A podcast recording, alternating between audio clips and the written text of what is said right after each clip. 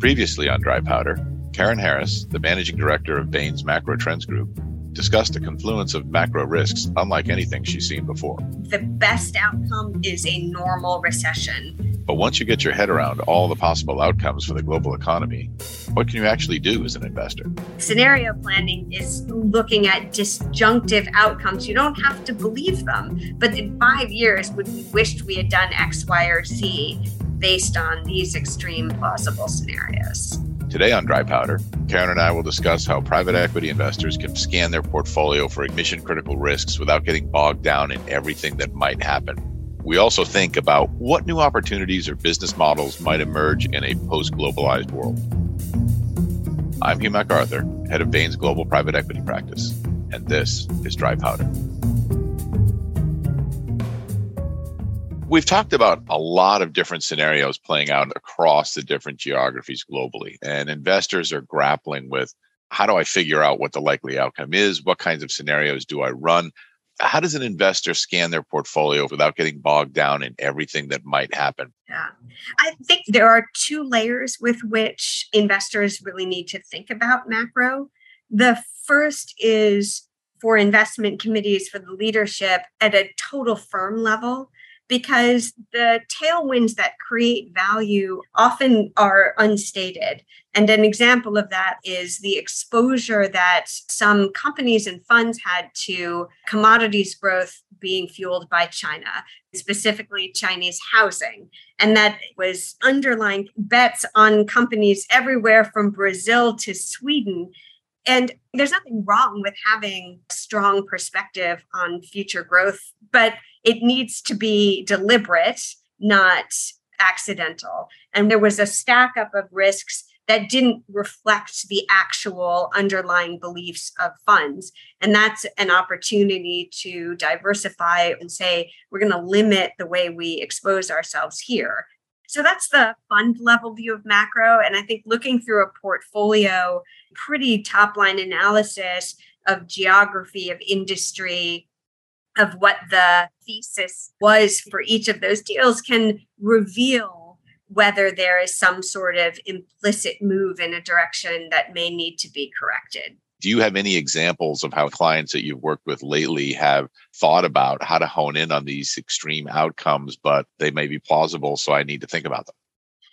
So, one way we've seen a very sophisticated multinational deal with this is to think about their risks implicitly along two dimensions, one of which was how globalized or deglobalized they thought the world was going to be. The other was dealing with a major transition and how fast or slow that particular transition was taking place. And that really allowed them to create four scenarios across that two by two that were pretty extreme but plausible what I like about that method is one, it really reduced their macro risks down to a couple of profound ones that mattered for their business, as opposed to getting distracted in the rabbit holes of all the things like, well, what will happen with the British election, which is awfully fun to talk about, but isn't necessarily profound.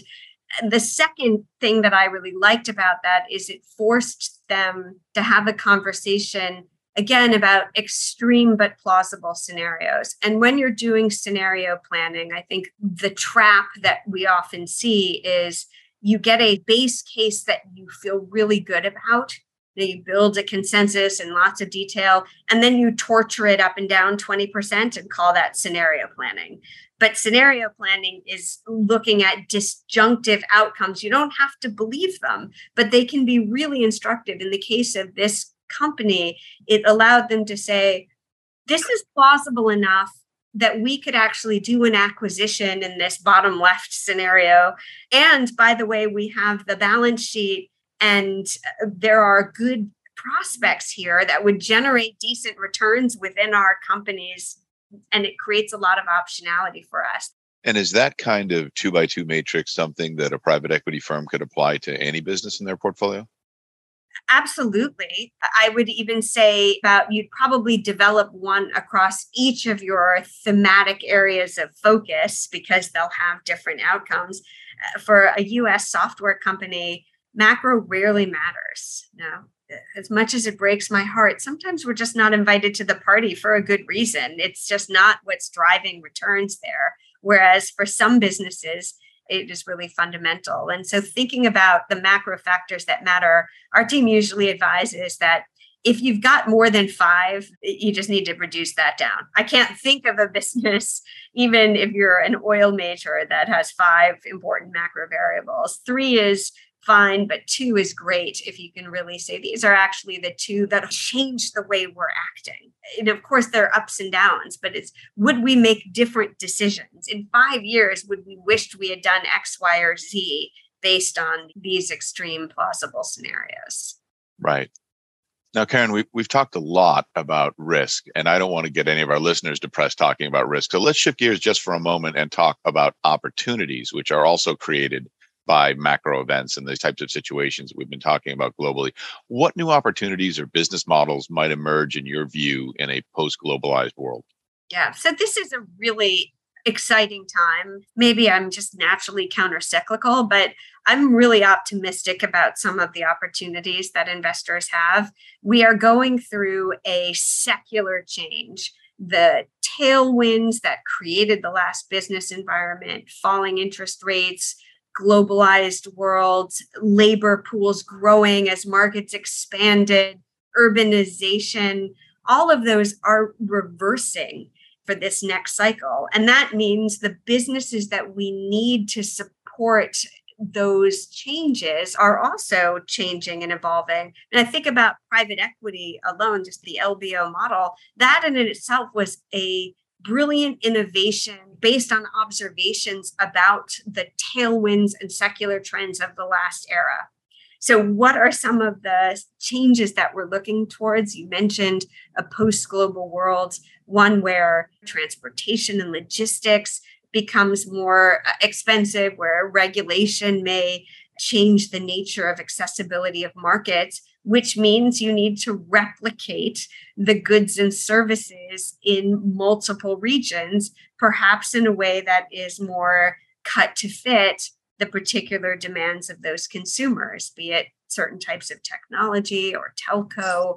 And so that changes the scale, but doubles or triples the number of players that can be successful. A post global world is one where national security begins to matter a lot more. COVID revealed the vulnerability different countries had to foreign supply chains around things that felt like they should be something that nations could always get their hands on. So we're seeing impetus for reshoring. The Inflation Reduction Act is quite an example of that. And advanced economies cannot reshore without automation. We don't have the warm bodies to support that kind of reshoring. And we're frankly short of people now in the services sector. So, service sector automation for goods, goods production, we've already seen a lot of that industrials. What an incredible and transformative opportunity that will be for investors over the next cycle.